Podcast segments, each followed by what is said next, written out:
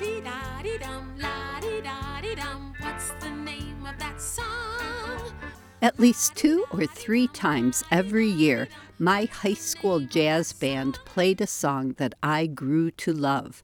It was probably listed in a program or two, but I never noticed what its name was. I last heard it the year I graduated in 1969, but it's been stuck in my head ever since as my most beloved and persistent earworm.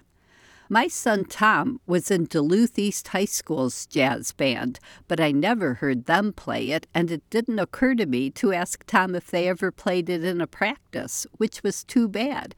When I hummed it 8 years after he graduated, he immediately recognized it, but he couldn't remember the name.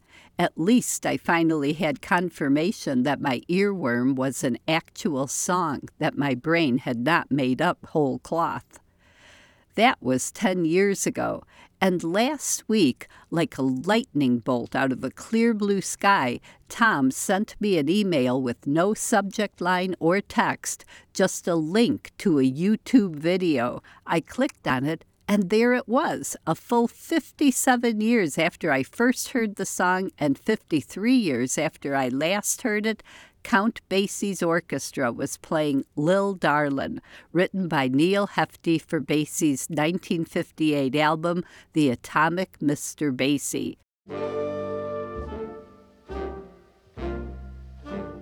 Note for note, it sounded exactly as I remembered it. How thrilling to hear it again and to know what it is.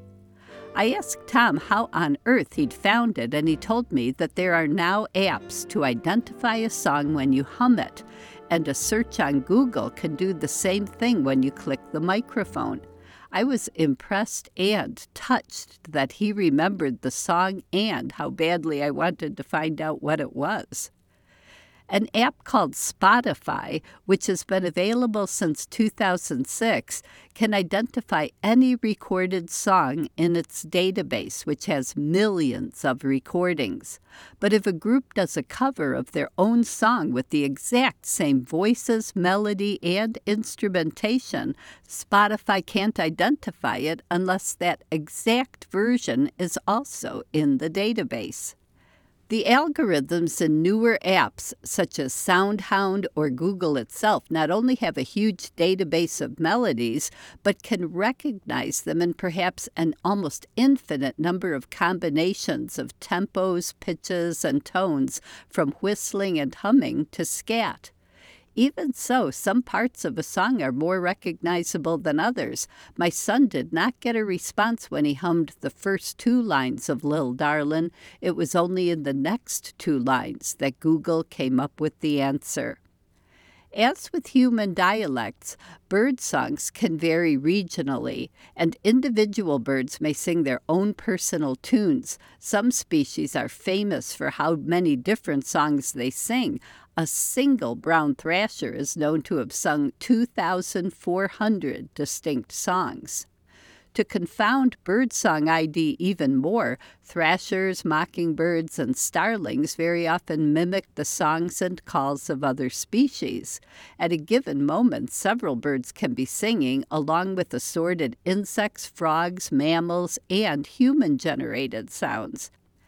As someone who spent decades desperate to identify a single song and who spent a lifetime studying bird songs, I appreciate not just how frustrating it is when we don't recognize something, but how satisfying when we do figure it out.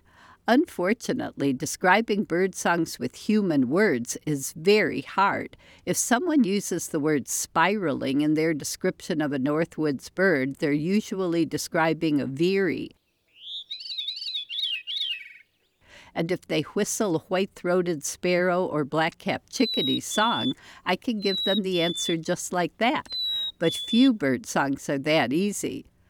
Fortunately, the Cornell Lab of Ornithology has come up with a wonderful bird identification app called Merlin that anyone can use to figure out what birds they're hearing. Merlin started out identifying birds by description, giving the most likely possibilities for the date and location when you answer a few questions. Then it rose to the next level, identifying bird photos when it knows the date and location. And now Merlin can also identify birds by sound. When you're out walking and hear something interesting, you can turn on the app and it will identify with surprising accuracy all the birds singing and calling around you. Merlin is free. So now we can find out what the name of that song is, whether it's produced by a 50s era big band or an elusive bird singing right that moment, thanks to the wonders of modern technology. From Count Basie to Merlin, how times do change, and at least in this case, for the better. I'm Laura Erickson, speaking for the birds.